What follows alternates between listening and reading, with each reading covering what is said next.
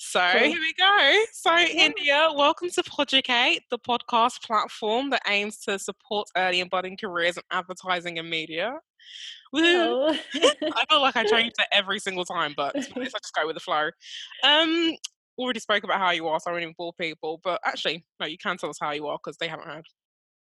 Yeah, I'm. I'm really good, thank you. I'm having um, a slow but long week. Everything feels like it's going in slow motion, but fast at the same time. Like, do you wanna... Yeah, just like kind of chilled. I'm gonna let you do your own intro.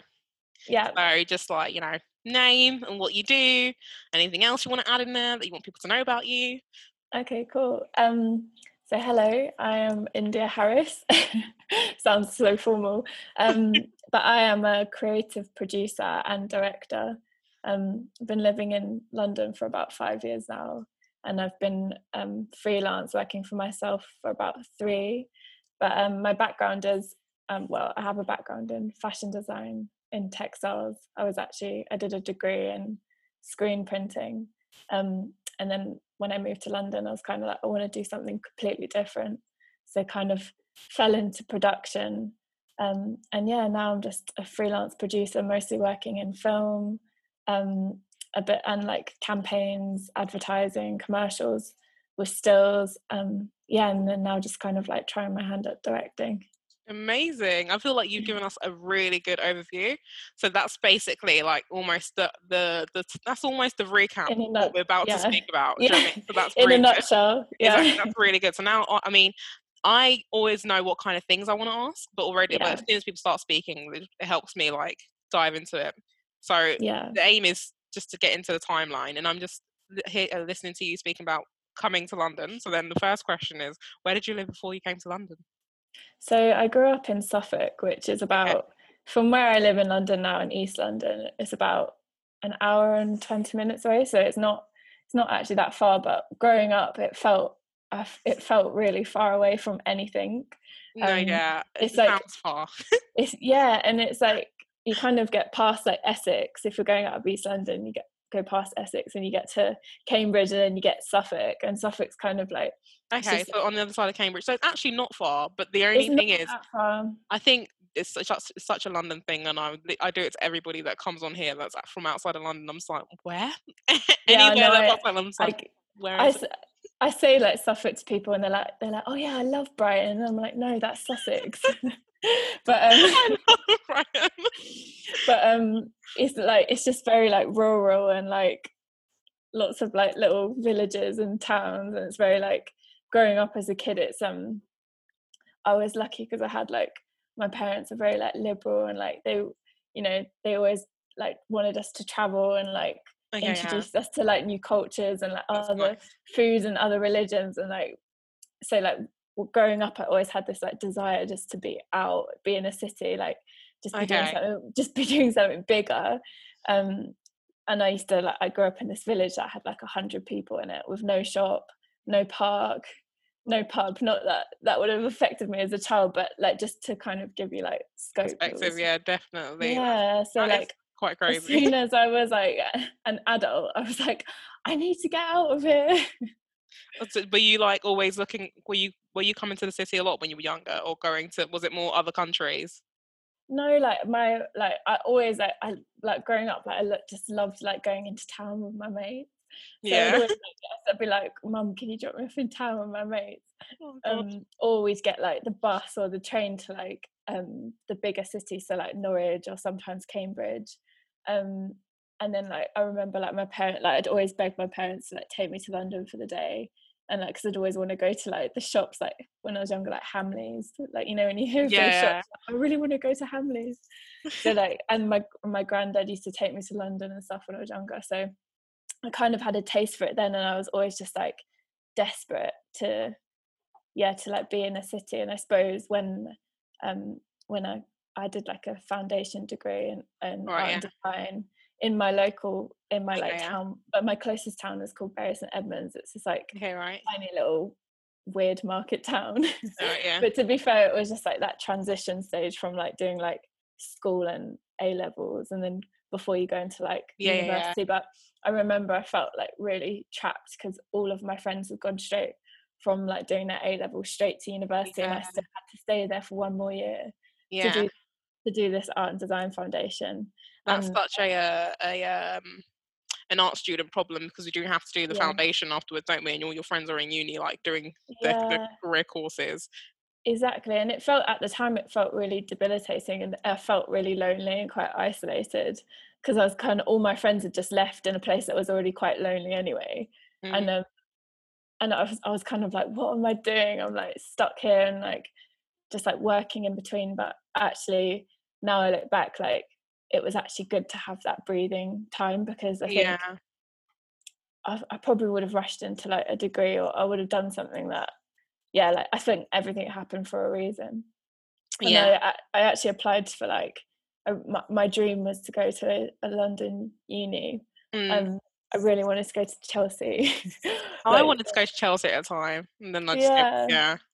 I was desperate to go to Chelsea. I don't know why. I just had this, like, I like, it popped up in my head and I was like, yeah, that's where I want to go. Yeah, yeah. Um, but I didn't get into any of the London unis, which at the time was like a real like kick to my confidence. And yeah. I was like, this is not working out for me. And college, I just had like, I don't, not a rough time at college, but I just didn't enjoy it, and like, I didn't get really amazing grades, even though I tried really hard. Mm. And I was like, maybe this is not what I'm meant to be doing. And but then I got into the University of Brighton, okay, yeah. um, and I got into Loughborough, which they're yeah. they're both like really good universities. Yeah, yeah, for, exactly. for the courses I wanted to do, but it didn't have like the same like cred as like going to London. Right. Yeah. Yeah, I really wanted to just have that, but actually going to Brighton was like a really good transition for me, because um coming from like a really like really small town to suddenly being somewhere completely different, like living away from home, like Brighton was the perfect like transition. Mm. um, and it led to so many like amazing opportunities, which now I look back on, I would have never, if I had gone to uni in London, that my path would have been so different. So what was, the, um, what was the earliest stage in which you started studying art, like in school? I think like, because I'm always, I'm like... Like really, as a choice, not like one of those things that they make yeah, you do, yeah. Um, just as soon as I could, like I, I was always like, art was like always my favourite lesson. Okay. Because yeah. I'm I'm really dyslexic, so like... Okay, right, yeah. I, I think like back in the day, like they, it was really like, especially in like the countryside, I don't know why, but it's probably like teachers probably pick up on it more in like cities and like, you know, where, mm. where there's like more resources. But um yeah, so I was really dyslexic, like I got put in the bottom set of every single class I was ever in. Mm. And you know that you can do more, but like no one ever believed that I had that yeah. ability. So I knew that I could apply myself, but um just like I just felt like I was just put in the bottom of everything, but I was yeah. always really good at art.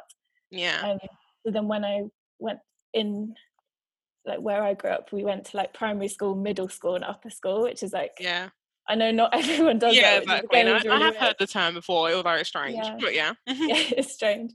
So when I got to um when I got to upper school, um you could like specialise, you could choose like your G C S Es. Yeah. And I, I remember I was allowed to do art de- art and design, and I was allowed to do um textile design, which mm. I was like, this is amazing, because like like twice in a week I'm going to be able to do textiles and I can do art. Mm. Um, which that was kind of the first time that I could kind of choose like to do those topics, but more it's the first time I ever did textiles. And I just like loved it. I kind of loved textiles more than I loved art, which at the time like I didn't think would happen. But yeah, I just really yeah. enjoyed like making stuff with my hands, and I yeah. enjoyed fashion. Yeah. Yeah, yeah. Oh, okay. And so then, so then you do your G C S Es, and then you do your, would it be still upper school after that? You go to foundation. Yeah. And then you go to Brighton and you study screen screen printing over there. Yeah. So yeah. when I went to Brighton, I did. um yeah I studied textile design with business studies. Okay. And like business studies I was I did not I was not interested in at yeah. all, like kind of only did it because I, I really liked the textiles course. Yeah. Um, but I thought like, do you know what, it's good to have anyway, like a good one to fall back on, like in case textiles doesn't work out. Mm. Um and then when when it was like at the University of Brighton, and you can choose like three specialisms. Yeah. So you do, do a few terms where you do knitting, weaving, and screen printing, and I kind of really enjoyed screen printing because it was way more um, tangible to me. Like you could yeah. you could draw something and turning it and turn it into yeah. a print, and it also kind of it was teaching you skills that you didn't really like. You didn't wouldn't really associate with textile design, so mm. you could kind of like lead on to being a graphic designer or, or an art worker, or just like yeah, like visualizing something, bringing like a you could like really turn a concept into something a bit more physical, which I really enjoyed. And yeah, that course was just, it was amazing. It kind of, I think a lot of people when they go to uni, they kind of have this thing where they're like, I'm, I'm out of home, I'm going to like rebel, like I'm going to party loads. And I, I felt like I turned into the opposite. Like I was really rebellious at school and like, I was like, I hate this. Like always like going out, like trying to get into like bars when I was like under eighteen. And when I went to uni, I was like, no, like I'm going to take this really seriously. Yeah. I think, well, I, I can't really speak for other people, but I feel like maybe that's a little bit of an art student thing, because I think once you, once you get to, once you really understand your like your creativity and you get to do it all the time, you're like really obsessed with it.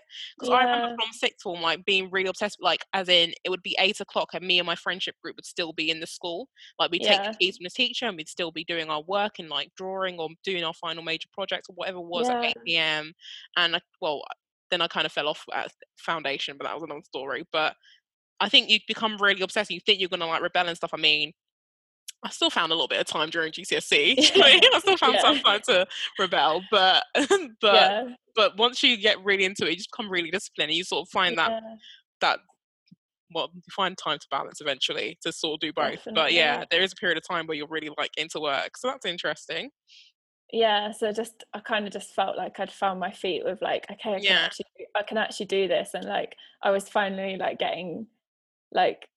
I was finally, I felt like I was finally like making progress, and like, you know, my tu- my tutors were like giving me like good feedback, and I, f- I finally felt like, okay, like I- I'm actually, yeah, I, yeah, I'm actually doing something okay. Yeah, yeah. It was like the first time I really felt like that. Um, yeah. Even though I knew, like, ever since I was a, a child, like even now I have this really weird, um, I have this really weird thing in me where I'm, I've always got to prove someone wrong, or not yeah. someone, but I've got to prove everyone wrong. Yeah. Have you ever like, been back to school, like, or back to your, to any tutors? I had anyone that's taught you in the past? No, no I, uh. I haven't actually, but I, I kind of hang out with like every now and then, like when I go home for Christmas, like all my friends who've kind of who I went to school with and have yeah. like moved to different cities, like we all join up. And I remember at the time, like a lot of the people I used to hang out with, like I remember on my first day of sixth form, like a guy I knew, he was like, how did you get into sixth form, like surely you didn't get the grades for this,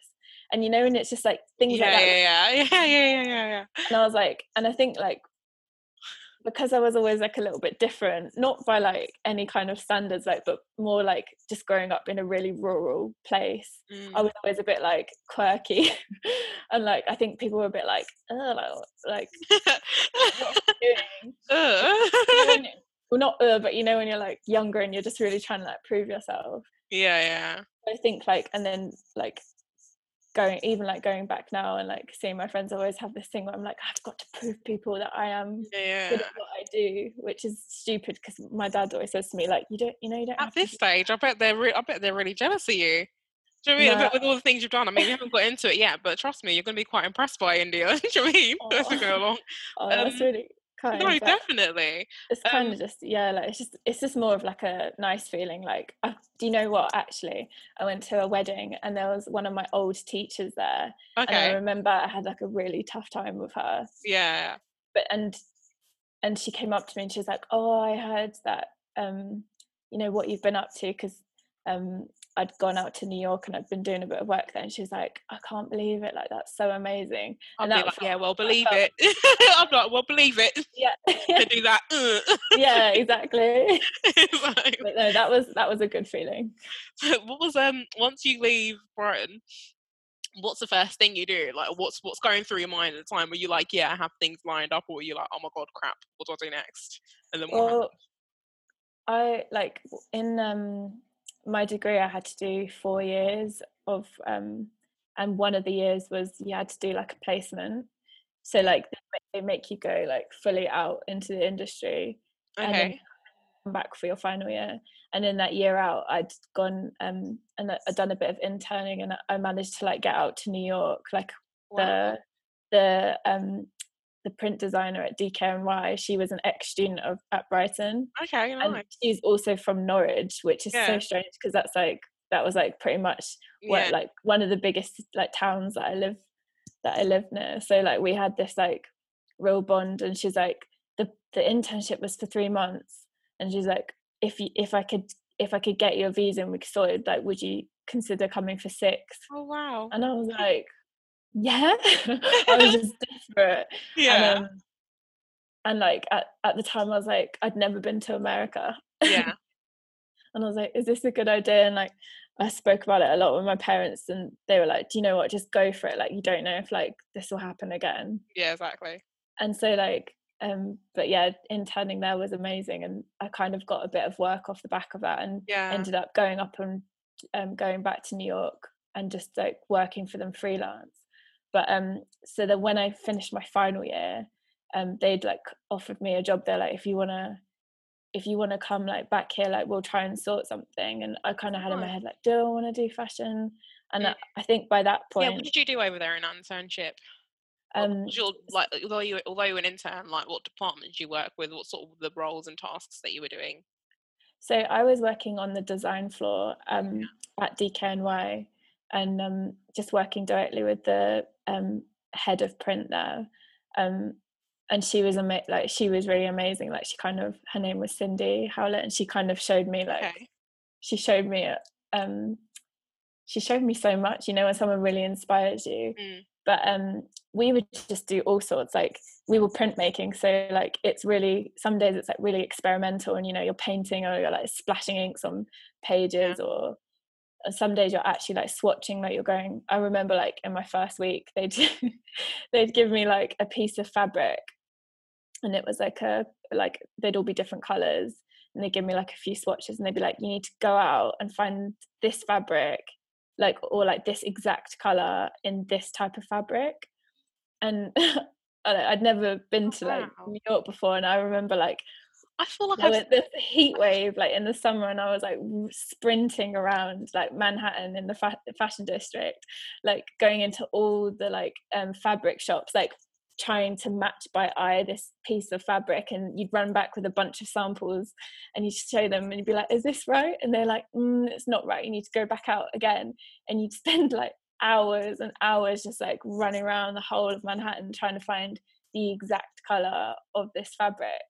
And like at the time I was like, this is so tedious, and like this is like very it sounds like so like typical like fashion, like it sounds honestly I was about to say sorry to interrupt, but when I no. was growing up, I remember watching a lot of like, you know, like um, what, what do you call them? Sick, not sitcoms, but like dra- no dramas, yeah. series, whatever. Yeah. And they would have like, they would have these narratives about interning in like, like yeah. a, a girl from a small town interning in New York, and like it'd be like a girl from a small town in America interning in New York, and fashion like Ugly Betty or something else along the lines. Yeah, I was just thinking Ugly such, Betty. Yeah. yeah, they would have such like. these these narratives about how hard it was and how rigorous, and you know, and like, and everyone's mean, and they they put you up to like really hard and silly tasks, and they give you like, you have to get all the coffees and collect all these things. Yeah. And then when I started interning in London, I was like, oh, those, it was literally, I feel like, you know, we look at a lot of American T V, you try and like base your life in London when you're older, yeah. try and base your, what your life's going to be like when you're older on that T V.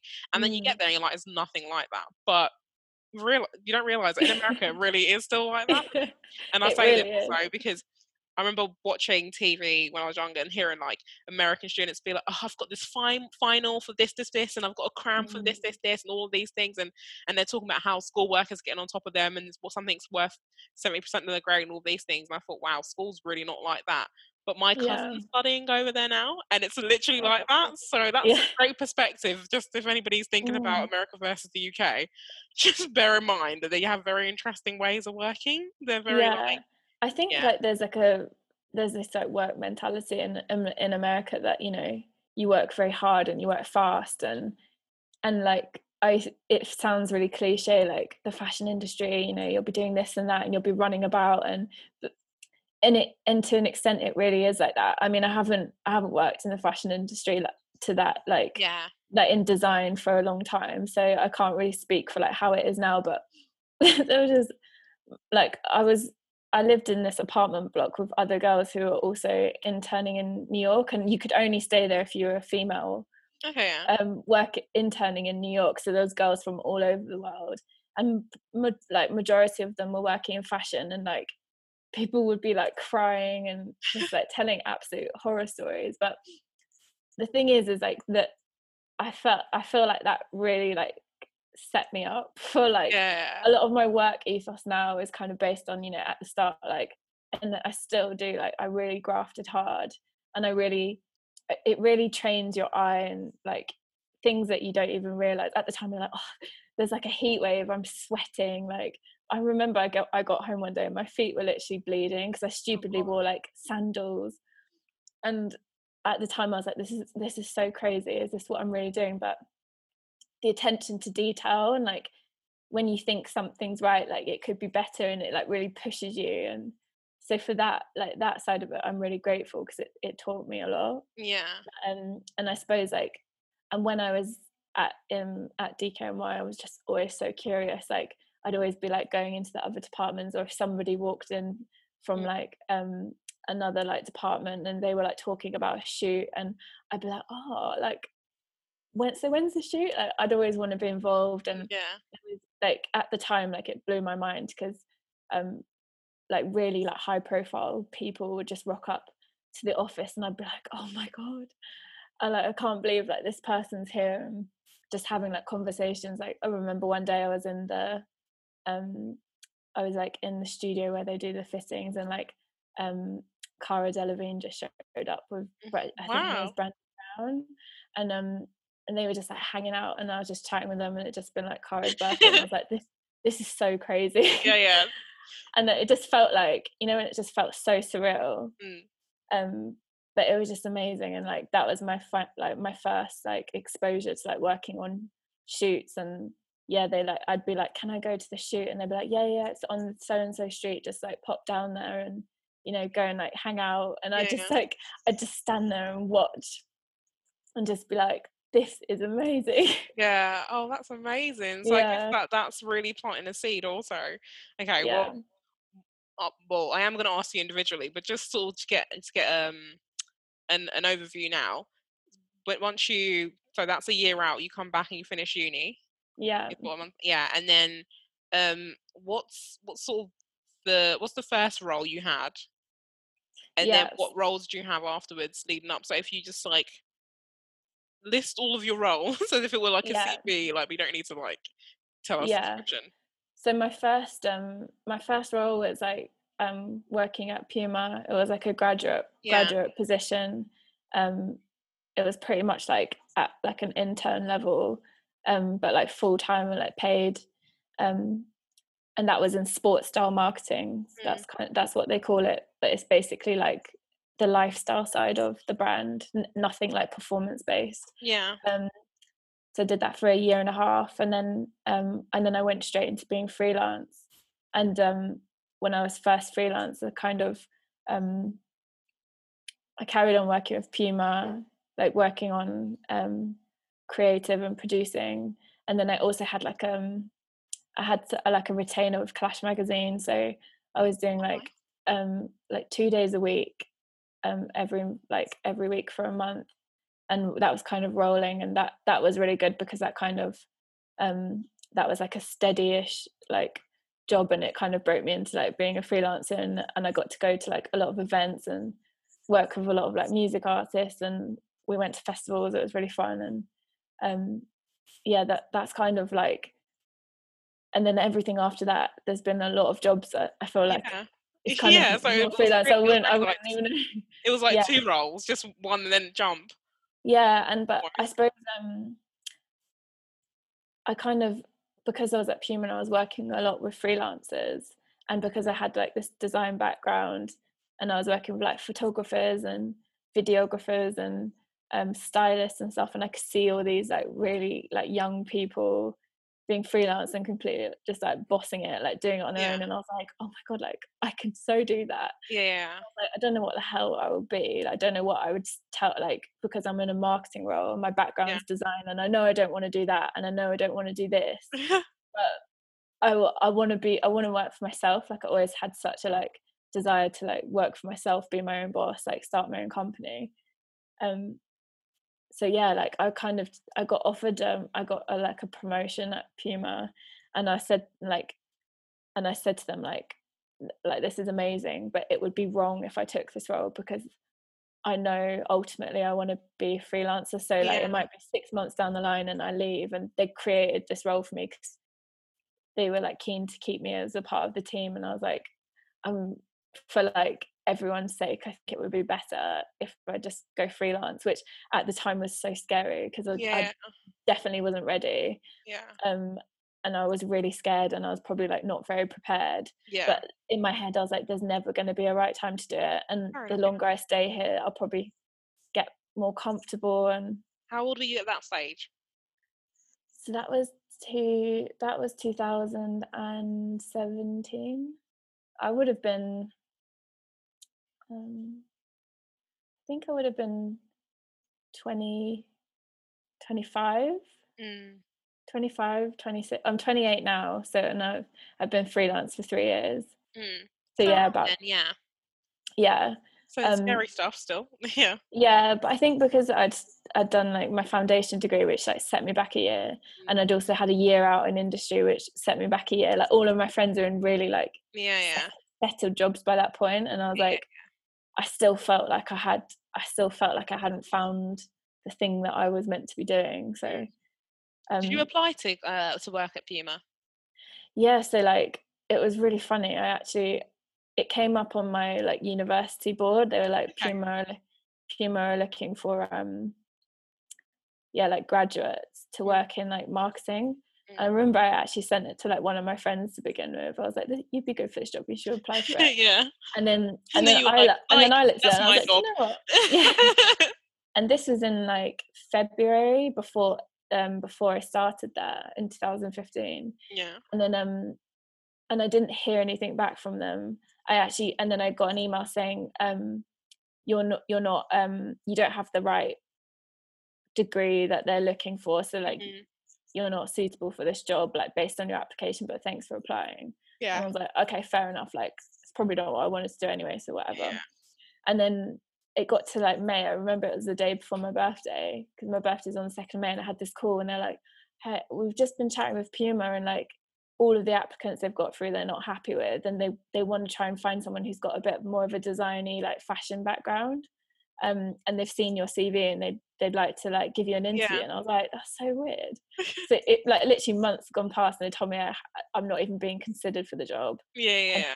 They like, we actually really like your C V, like, and Puma want to talk to you. Yeah. And then um, I think like, yeah, like I had an interview like the week later, and and then I went through to like a couple more rounds of interviews, and so I, I pretty much had the job before I left uni. Yeah. Oh, was, brilliant. Yeah, which was which was like which was crazy. It felt like it happened so quickly. Yeah. But um it was exciting because I knew I was really paranoid of like moving back to the countryside after that and being like, what am I going to be doing? I'm stuck yeah, at home yeah. again. Um so like having that was like really reassuring. Like I knew that I could leave uni, have like a bit of downtime, and then get straight into it. So. But um you so when you left uni and you were working at Puma, you would have had to still support yourself to live in London then now. So now what you're getting paid at Puma is what's supporting you to live in London. Yeah. So I remember, so yeah, like Puma was like my first kind of like proper like paycheck job, like no like student loan or anything.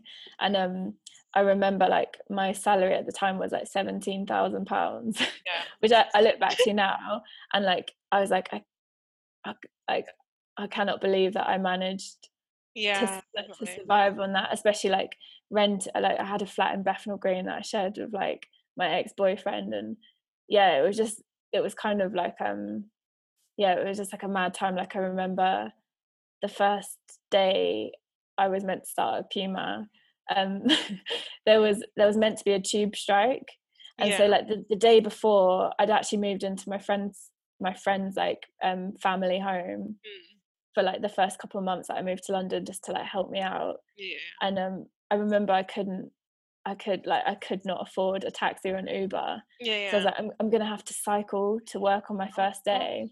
And I remember it was like torrential rain, and I was like, I'm gonna do a test I'm gonna do a test run like the day before I start my job at Puma. So I like cycled across London. I remember like cycling past like Buckingham Palace in like torrential rain, and like being like almost like on the verge of like tears, and I was like, I can't believe I'm about to start my first day at work. And uh, because it was a tube strike the next day, yeah, you know, yeah. they announced them like a few days before. Yeah, yeah, yeah. So I was like, there's no way I'm going to be able to get on a bus. Like, I'm just going to have to like suck it up. I got, I, I actually remember like I got a gym membership round the corner from work. It was like a tenner a month, and I was like, I can go there and shower, and then I can start. Yeah. Um, I can start work. oh, and so I did wow. this run through, and I got back, and then they like that evening they called off the tube strike, and I was like, hallelujah. I was like, this is amazing. I can't wait till they make Your Life into a series on Netflix. They dramatize these scenes. It's gonna be so great. And I always look back at that moment, and I'm like, wow, that's so that's so crazy. Like how like I feel like proud of myself, because I was like I, I was like determined, because I was determined. like I'm not, gonna, I'm not gonna let this really beat bad. me. And like yeah, like I'm just gonna cycle to work on my first day. And I remembered I borrowed my friend's like younger brother's bike. So it was like this child, it was not a child's bike, but you know, it's like a small adult's bike. Yeah. And it didn't, I like, because I'm quite tall, it definitely didn't fit me. And I just like cycling past like Buckingham Palace in this torrential rain. And I was like, that's my first kind of like real like um living experience in London. That's so funny. I look at it now and I'm like, where I'm like so used to like I'm so used to like getting Ubers and stuff, and now yeah. I'm always like really grateful for yeah, it. yeah yeah yeah you definitely you definitely become grateful for, when you look back at those moments. yeah. Definitely building blocks. Um so you, when I, I caught up with you like last week, yeah. and um you mentioned to me that a lot of your um ex, a lot of your contacts for when you went freelance you had built uh, via networking. Yeah. So with networking, was it um like what kind of industry events were there? Like exclusive events that you invited to, or like it was, how did you build your network? How did you like make your friends in the industry? Was it organic stuff, or were you like very intentional about who you sort of had on your books? Were you yeah. like a coffee person? Like, let's go for coffee. Let's build, let's build a connection. Or, yeah. Well, I think I got like, cause when I was, I, I think like I got really lucky, like working at Puma. Yeah. Um, because I, I kind of moved to London and I knew like a handful of people, and working at Puma, because it was the lifestyle side, so I was working with all of like the retailers like ASOS, J D Sports, Office, Size. um I just met so many people um just working on those accounts, and then um in like in like the sneaker world, um there's just like Thursday night would be like industry night, so like every Thursday there'd be like a party with like at some like some retailer or some brand would like have a party, and like people would invite you, or you'd get invites through work. And like at the time I was like, this is great, I'm gonna go to a yeah, party yeah. and I can drink I can drink for free, and tomorrow's yeah. Friday and I could be a yeah. bit hungover at work. yeah. And like so at the time I was kind of I wasn't really forward thinking like being freelance, and I was yeah. just kind of thinking that I'm just gonna like I just want to go and have you fun and I, wanna, I just want to meet out. people yeah, yeah, yeah to have no friends. Yeah. And so, I had like friends back in Brighton. Yeah, a lot of my friends stayed in Brighton at the time. Yeah, and like um, there was only a couple of us that moved to London because mm-hmm. of like mostly because people were looking for jobs, or like it was expensive to move to London if you yeah. didn't have a job.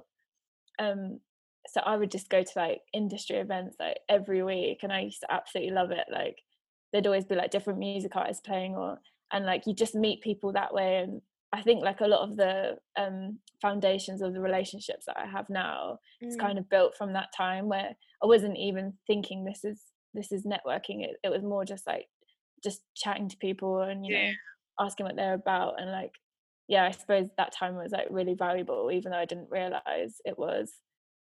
Um, and then like it kind of carried on from that. Like when I went freelance, I was kind of a bit more conscious of it, and I was like, oh, like. you know, I should really be going to these events and like really networking. And I and I started to realize that when I was trying to do it like intentionally, I was like, I need to go to events because you know, if I don't go to this event, I might not get this job. Mm. And like, it just doesn't work like that. Yeah, okay, yeah. I think for some people it does, but I realised that that didn't actually work for me. I was, um, I was just going to these events and just like have like having drinks and stuff. Yeah. And I and I started just to realise that like, yeah, like just kind of building building up on the relationships that I did have just through just through like getting to know people. And then um just word of mouth, like a lot of like friends that I'd been working with, I'd be like, oh, I'd love to be put forward for this, and they'd be like, let me link you or introduce you to this person, you know, yeah. just have a conversation. And like that was kind of that was kind of my way of doing it, and, and it still kind of is. I'm very like I'm kind of introvert when it comes to um putting myself out there, like mm. when I'm I know it's something that I definitely need to do more, especially with the current climate. Like mm. I haven't really been reaching out to anyone, and I'm like, this is the perfect time, you should be doing this. And I suppose the reason that I don't is because I've got like imposter syndrome, where I'm like, oh, my work's not good enough, but you know, I'm doing this job, and then when that job comes out, I'll then send it to people. Yeah. And it's been like that for years, and I still haven't done it. Yeah. But um, I think like, yeah, just like working hard and like just just trying so to be there like, wasn't there wasn't a moment wasn't like a moment where you went freelance and you were like, okay, I'm freelance now, I'm gonna send out an email to everybody that I know and tell them to like, if they see something, tell me. It was literally like you kind of waited for a moment and like, could you put me forward for that? And that's it. Or, like, kind of like I suppose like when when I left Puma, like the people that I had built relationships with, mm. I kind of just I like emailed them and bit, just said like, hey, like I'm going freelance. If anything, oh, well, like, sorry, interrupted. When you said going freelance, going freelance as what? Because bear exactly. in mind, uh, bear in mind, at Puma, you're marketing, so yeah. going freelance. Well, well, that's it. Like when I went freelance, everyone was as everyone was as confused as I was, because yeah. I remember like there was a few like agencies that I worked with at Puma, and I used to yeah. see their work, and I and I really liked their stuff, and I wanted to do more of what they were doing. Yeah. But I wasn't sure if I wanted to do events or if I wanted to do like campaigns or. Yeah. I used to I used to go to people, like I'd email like agencies that I'd worked with at Puma and be like, hey, I'm going freelance, like it'd be great to like catch up. And we'd sit down and like look at my portfolio and stuff, and they'd be like, what do you want to do? And I was like, you know, like I, at the time I didn't I didn't know what being a producer was. I hadn't yeah. really ever, I hadn't like I'm not just saying this, but I'd, I'd never really heard that word, or I'd heard yeah. it like in terms of like film or like T V producer. Yeah. But I never knew what it meant. Yeah. And so like I didn't know that what I was actually trying to tell people was that I want to work on creative and I want to produce for like yeah. film, for commercials. So I, I used to say to people like, I do creative and I also do graphic design, but I also do like account managing. Yeah. Oh my people, gosh. I do. When you're trying to find yourself, when you're trying to find yourself in yeah. in creativity, and you're trying to explain to people the role you want to do is the worst, because yeah. you don't know what's going on. They can see that. Sometimes they're off put by that. It's just a whole. It's a whole cycle of just you want to melt. Yeah. Yeah. You, you know. You know that you know what you want to do. You know that you know what you're good at, but you don't know how to yeah, make them know it. What you know. It's so different. That's it. Yeah. That's it, exactly. So yeah, I think like there wasn't like a specific moment where I was like, I, I suppose like I had like a I was fortunate that I built relationships with like a friend of mine, Dean Martindale, who's a photographer, and he I used to work like I used to kind of like hire him as a freelancer at Puma to do like product shoots and stuff. Yeah. And we'd go out shooting like Puma Puma trainers, and we just chat, and he'd be like, you know, you could go freelance, you should really do it, like mm. you'd be good at, you know, you work really hard. And then my friend Josh, who, who was a, at the time a videographer, and now he's like a director, um and like we kind of like we were kind of like we'd like team up, and like Dean would be like, I've got this shoot and I need a produ-, and like at, well he, at the time he wouldn't say producer, but he's like, I've got this shoot and I need someone just to organize all the stuff. Mm. And I'm like, yeah yeah I can do that. And then Josh would be like, I've got this shoot, like um working on like a car job, like they need someone to produce it, like do you want do you want to work on it? And so like that was kind of how I built up a bit of a portfolio, and, and the more I worked being freelance, I kind of started learning like it terminology, like I just yeah yeah yeah I have no formal like film training. I never yeah. even I never even considered film as a job, mm. um or like advertising or that, mm. or like just being a producer. Yeah. So like I was learning a lot as I was going, and a lot of the time it was just completely winging it and just hoping that it'd be okay, just trying to be as prepared as I could. Mm. Um, but yeah, I kind of learned a lot in that period of time. And from that kind of stemmed my relationships with people, because I'd be working with Josh like as a producer for for film, and then I'd be working with Dean as a producer for stills. And then off the back of that, on Instagram or like being tagged, like people would see you and they'd contact you for Instagram, or someone would pass on your contact details, or like, I saw this work, like we've got this, do you want to do that? And it kind of snowballed from there. Oh, that's nice. Yeah, so that's nice to know that people do look for you as well. I mean, I don't do you think do you think it's still like that, or do you think that's the the market's more saturated at this time, or do you think it's still relevantly like that because it hasn't been that many years? Um, I think it's definitely still relevant. Like yeah. I still I still work a lot of like the way I kind of um work with people, like a lot of the times, you know, sometimes I'll see someone's work and I'll be like, they're amazing, I have to work with them. Yeah, yeah, yeah. A, a lot of the times it's I find that the process, because I'm because I'm a freelance producer or or I'm a freelance director, you you need a team of people around you. So you'll normally have like your go-to person, or you know you're being paired with this person for a job. So as a producer, you're normally paired with a photographer or a director. And I'll be like, do you know any good set designers, or do you know any good art directors? Like, who have you worked with? Who's good? And they'll be yeah, like, yeah. oh my God, you have to, you've got to t- chat to this person. They're amazing. They work really hard. They're really nice. Um, you know, their stuff's really cool. And like mm. people will send a load of options. And like, I find a lot of the time that people will, are really like quick to recommend people, which kind of like restores my faith in humanity. Cause mm. you know, people want to like recommend people and yeah, yeah. put forward people for jobs. And like yeah you know, like just recently, like a, a D O P that I've been working with, um Sam, he he kind of messaged me. We'd work we worked on like a big shoot together, and he's like, oh, there's this there's this girl, um Samaya, she's a friend of mine and she's a director and she's so sick, like I think you should just chat, like I'd just love you to chat. Yeah, we had like an email between each other, and, and this job came up, and I was like, oh my God, like it would be really great to have you on as a director. And like two yeah. weeks later, she's like literally on, on this job. And that's just through literally like people just recommending someone and just being like, do you know what? I'd just love for you to chat to my friend, mm. or you know, if you can give any advice, or if, if anything comes up. So it's just like kind of that nice like snowball domino effect where people are yeah. just putting forward people. I so think it's like nice, it's nice to, I guess, see. It's really important to make sure that you're aware of who's out there, just in case yeah. you ever need, in case their work ever matches what you're looking for. Yeah, de- I mean, definitely. Like, I'm, like, I'm really bad at um, social media. Like, I very, I, I'm really, I'm really self-critical, so I don't really post much of my own work. Mm. So I'm always like worried what people will think, which I know is stupid, but that's just my own like anxieties. But like, I'm, I spend a lot of time on Instagram looking at other people's work, like yeah. seeing seeing like um like who's out there, like who's creating what, like who's like ones to watch. And like mm. I think um something that I like I've realized that um is really important to me is kind of like helping and developing younger people. And like I've got mm.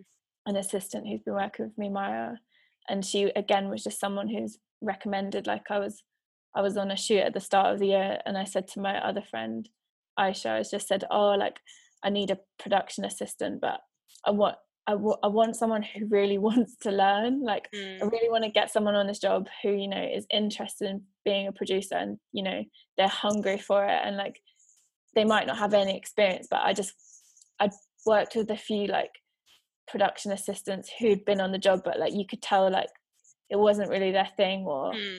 You know, they were doing it like when you're freelancing, like you find yourself saying yes to a lot of jobs just yeah, because yeah. you're not sure, like, and yeah. that's complete that's completely fair pay. But with this job, I was like, I've got a bit more time, like I really want to try and invest it back into like someone who actually yeah, yeah, yeah.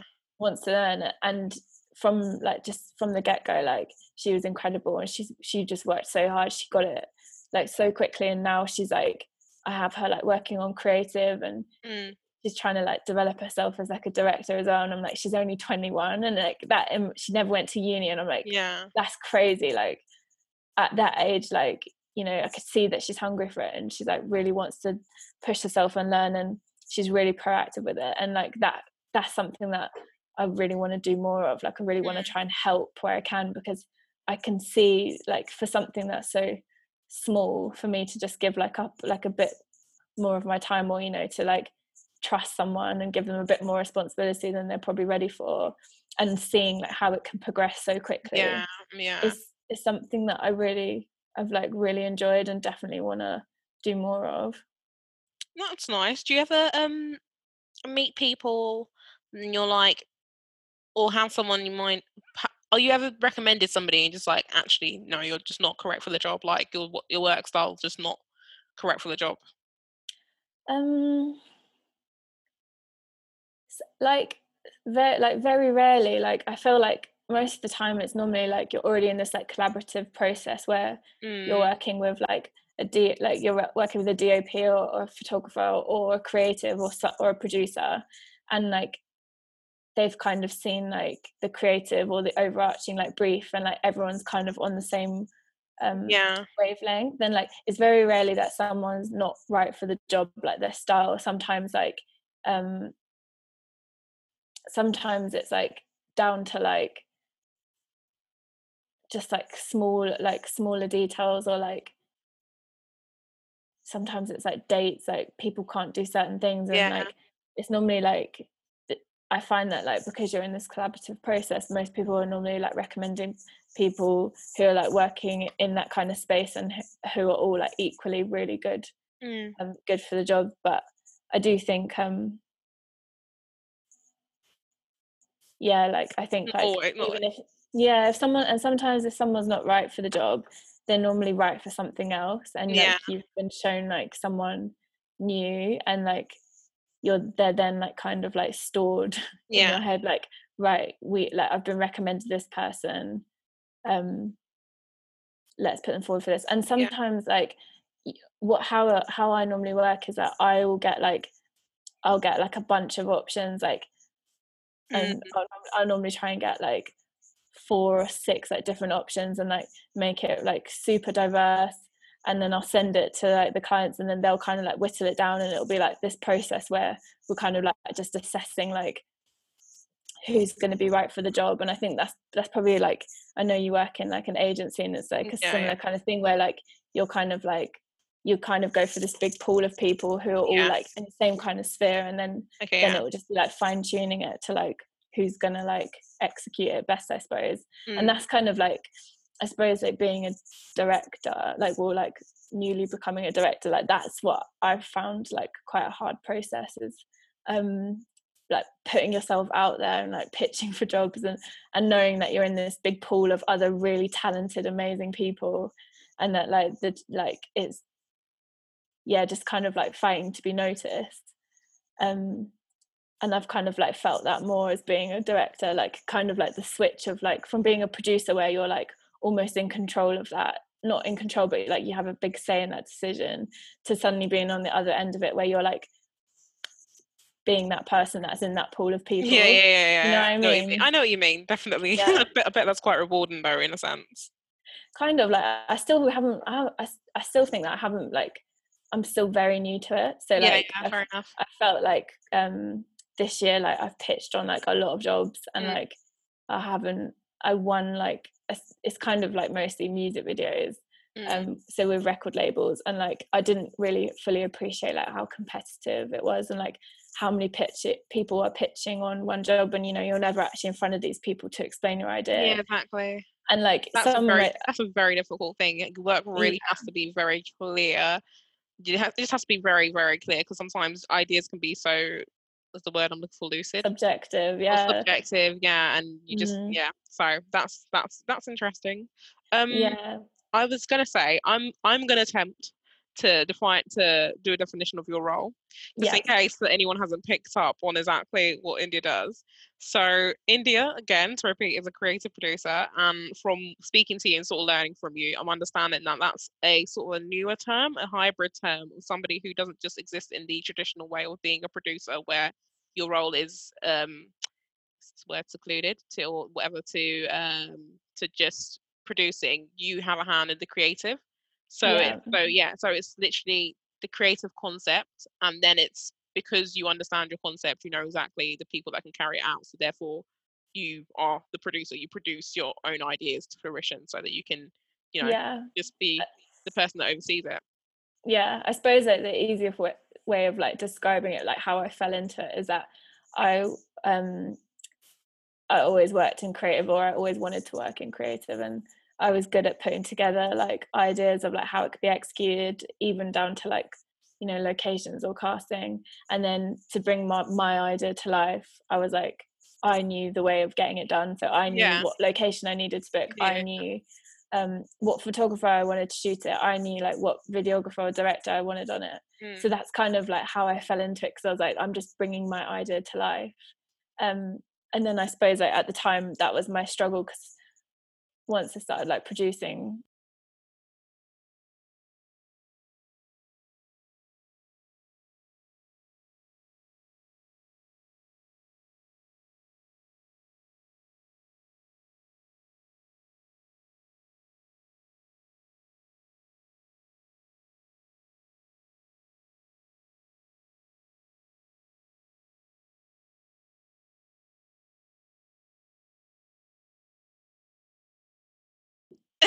um it's just coming from work, I'll cut that out, but um, yeah, I think you had gotten to the end of explaining um how you fell into creative production and exactly what that sort of means in um in carrying out the role.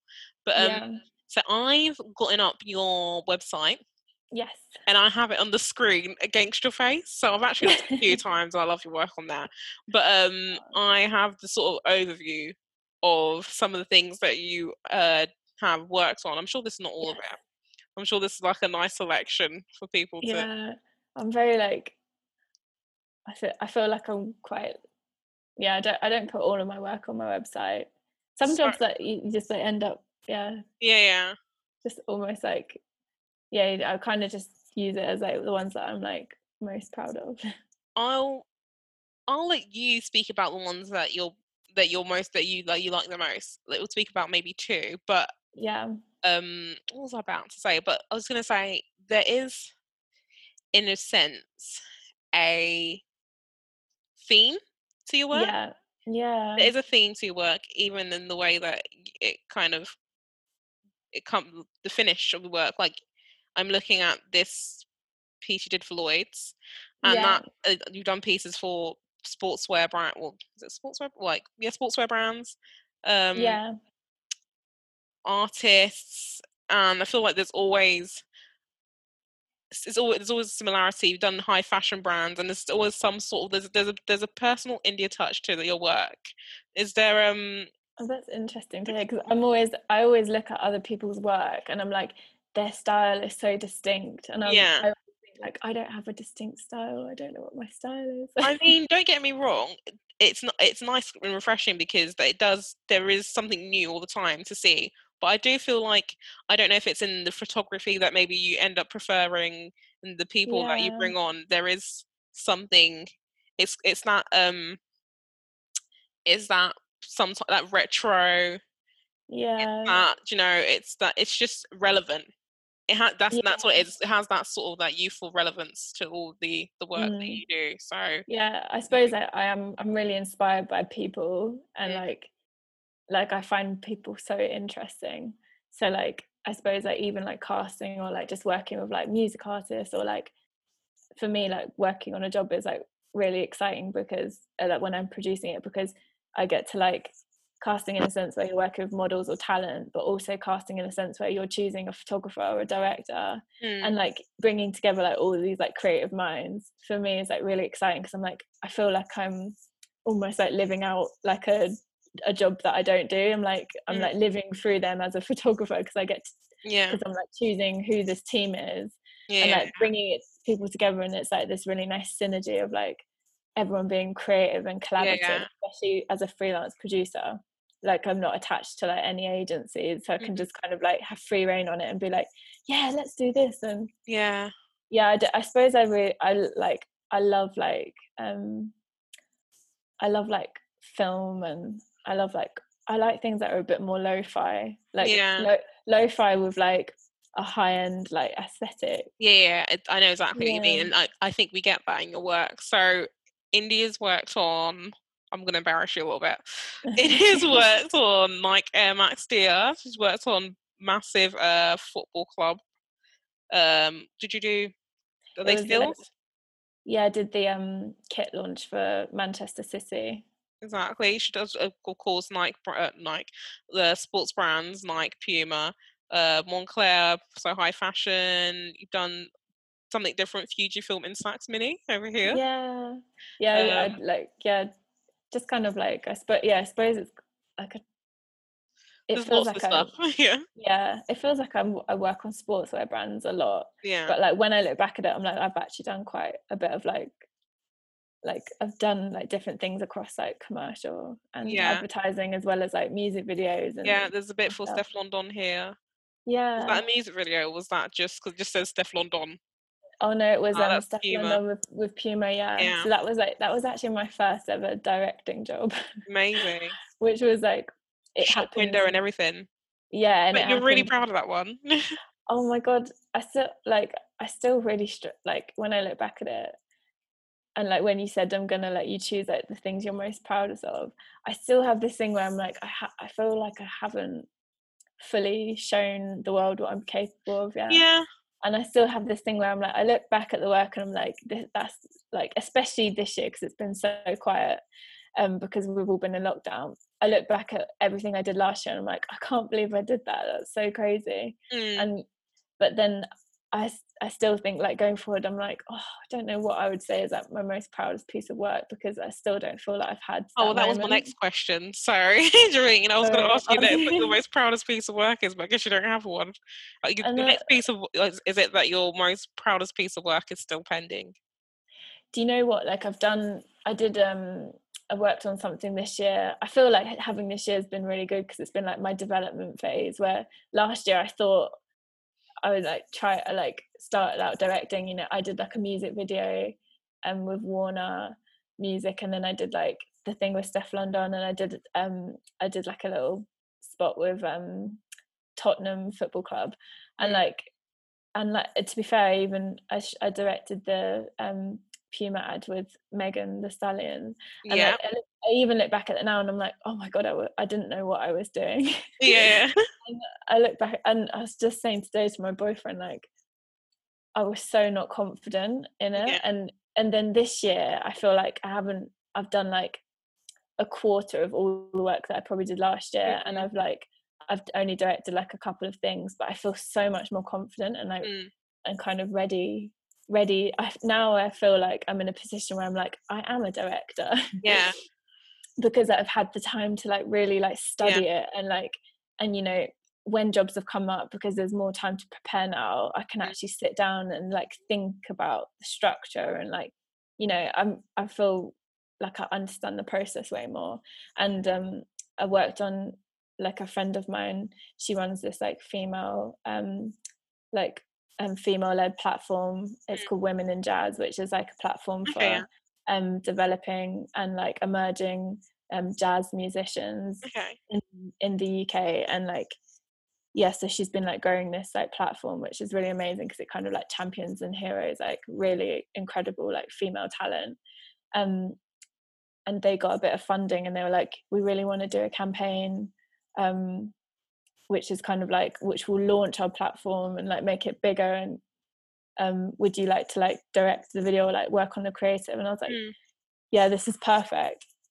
And so we wrote this like we kind of we came up with like an idea, and we wanted it to be like a performance, um and we also wanted it to be like an interview with some like nice visuals, yeah like a stylized documentary film. mm. Um and so I wrote this like treatment, and um and I was kind of like, I said to them, like, who do you want to pitch it to? Like, what's like your ideal artist if you could have anyone? And then, and I said, like, we should like go for them first. Like, let's go for like the highest person we can think yeah. of. And like anything like, like we can always like trickle down after that, but yeah. we, we'll struggle to get back to that top level if we, yeah. if we do it the other way around. And they were like, we'd love to work with Celeste. And I, and I was like, yeah, that would be so sick. So we tailored all this treatment to Celeste, and we were like, we'll never get it, but like we'll pr- we'll propose it to her like yeah.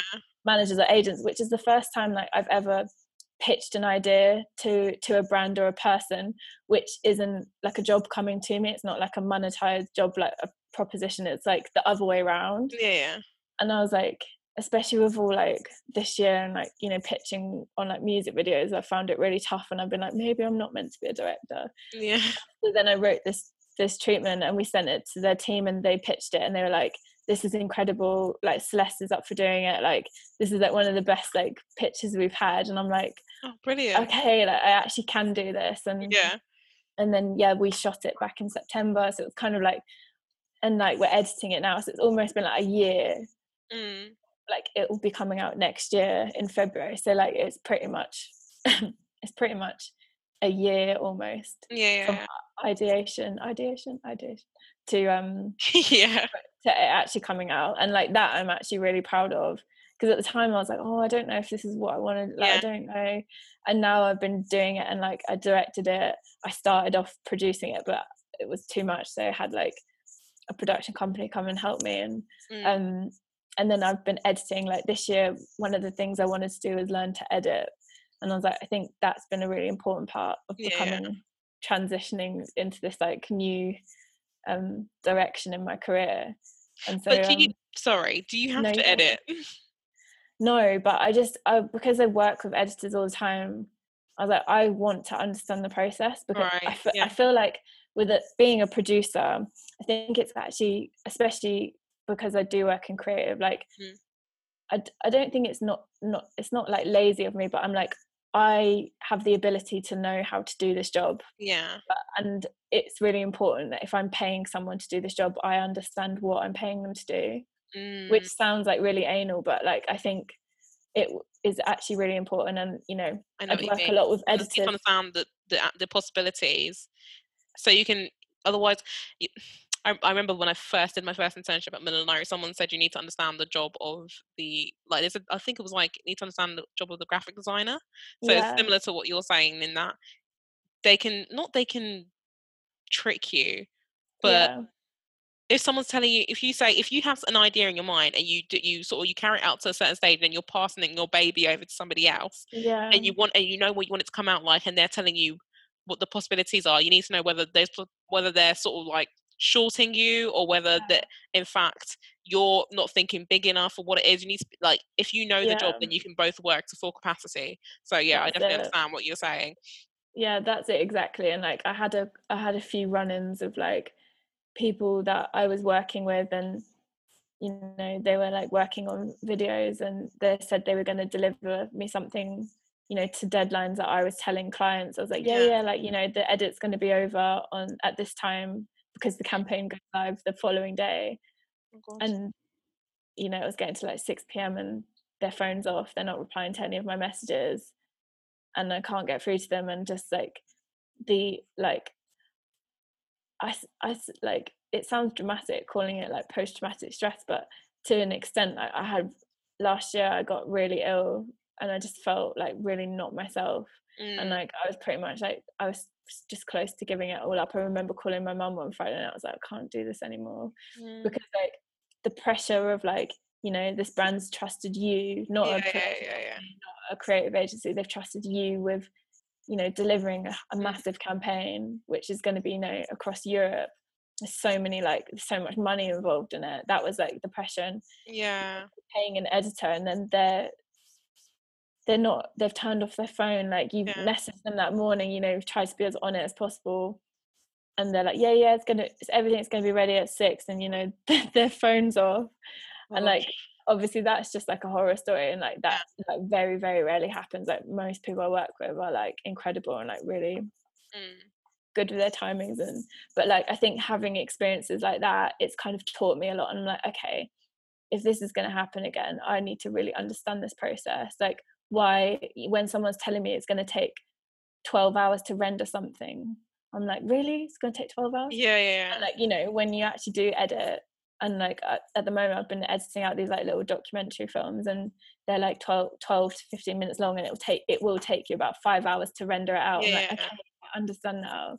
Mm. And it also just makes like your timings and like post-production timings like easier yeah. to understand, especially when you're managing that relationship with a client, and like mm. making sure that you manage their expectations. Um so like learning to edit was just something that I was like I I really I don't definitely don't after editing like I definitely don't want to be an editor. yeah, but um, yeah, I yeah, understand yeah. the process, and I know I can do it now. So okay, yeah, that's definitely that definitely makes sense. So yeah, you can or have maybe worked with um um ad agencies, so it's not always sort of um you directly going to what's the word I'm looking for to brands. Yeah, it's some. It has it ever been that you do work for an agency? Yeah, so like I've worked with like.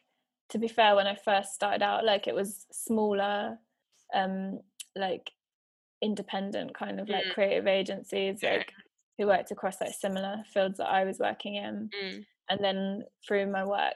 Um, they were kind of like hiring me as a producer mostly, mm. and that's that's kind of like the area that I struggled in, because being booked just as a producer, I found mm.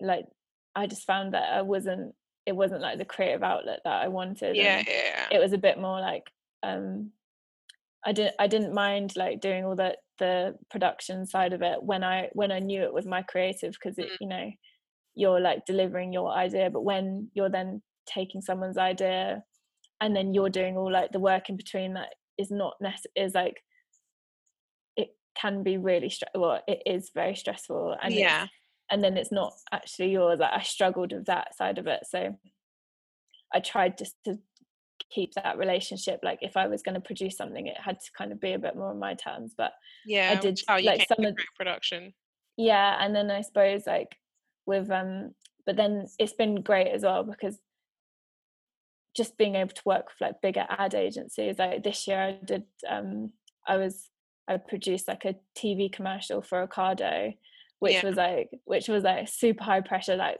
big like T V C, like we you know we shot it all on film, which was really yeah. stressful as well but like that was great, because like that's not something you get to do every day, and like yeah. even though I'm producing, which is like pro- is probably not something that I want to be doing forever, it was just amazing to like actually do a piece and then be sat, you know, on the sofa at six p.m. on Saturday and seeing it on I T V. And like yeah, oh, that's lovely. And then like also that's like my, my grandparents and like my, my parents can watch it and they understand what I'm doing. Whereas like when I'm like, yeah, I'm on a yeah, shoot. Yeah, yeah, like, yeah, exactly. With, I'm doing the creative for some trainers. Like they just they're like, we're really proud of you, but we have no idea what you do. Yeah, yeah. Exactly. And then when they can physically see it on the T V and it's something that's a bit more relatable to them, they're like, oh, this is amazing. Yeah, that's lovely. Even though I'm like, I can't do that again. It was so stressful. Yeah. Well, I feel like, well, I know, but I could, especially me, I could chew your ear off forever and ask you loads of questions forever and ever, but I feel like you've given us a very good amount. So I'm now going to leave you alone, but I'm going to let you sort of do your final, drop anything in that if you, that you, any advice in, or places that you want people to, young people to, whatever kind of people need the information to sort of look for you, search for you, find you. Yeah, I suppose like I did um I did a talk to some uni students the other day yeah. at Liverpool Uni, and like I suppose that like, my advice to them was just to, you know, just be as creative as you can, and like no one can stop you mm. being creative, like especially at the moment where there's not like loads of jobs, or if things feel like if you are in a job and you're not happy with it and you feel like you're a bit stuck and like stuff's not going to change, like no one can stop you from being creative or like living out your dream, or like if you if you want to do something you can, um and like the government can't tell you any like the government can't tell you any different. Like creativity is so valid, it's more yeah. valid now more so than ever, and like just being really experimental and just doing loads of research and really inspiring yourself. And like especially when times are really tough at the moment, like I get really down and I feel really anxious at times, like I feel anxious like pretty, I have a like wave of it at least once a day mm. but like looking at other people's work and like seeing what people are doing and just inspiring yourself, even if it's like watching a film or reading a book or like looking at cool art on Instagram. Yeah, yeah. Um, sometimes that can just really give you the motivation, or it can just spark something just to, you know, like, oh, tomorrow I'm going to like draw, or tomorrow I'm going to research some like ad agencies or campaigns I like. And I think like that kind of like gives you like hope when you like look at what other people are doing. Mm. And, and that's kind of what I'm doing at the moment. Like I'm just kind of like going back to basics, and I'm, I'm drawing again, and I'm trying to read yeah. more, and like, yeah, just trying to be creative and like push myself in other ways. But um yeah, that's kind of my advice. That's lovely. Again, um your website is, do you want me to put it, drop it in there? Yeah. Yeah. It's, yeah. it's india harris dot co dot uk. So, yeah. And I mean, I'm not sure if you want them to find you on Insta. I don't put any pressure on you, but yeah. Yeah, I mean, I'm happy with my like, like I'm happy with my Instagram. Like, yeah. it's just that's just my full name, India Rose Harris. I always feel really silly saying that, but um, once you got your name on Insta, it just sticks, doesn't it? Yeah. Um. Cool. Thank you so yeah. much. Oh, thank you so much. Thanks for having me, and like, I hope that was helpful. It definitely was. All right.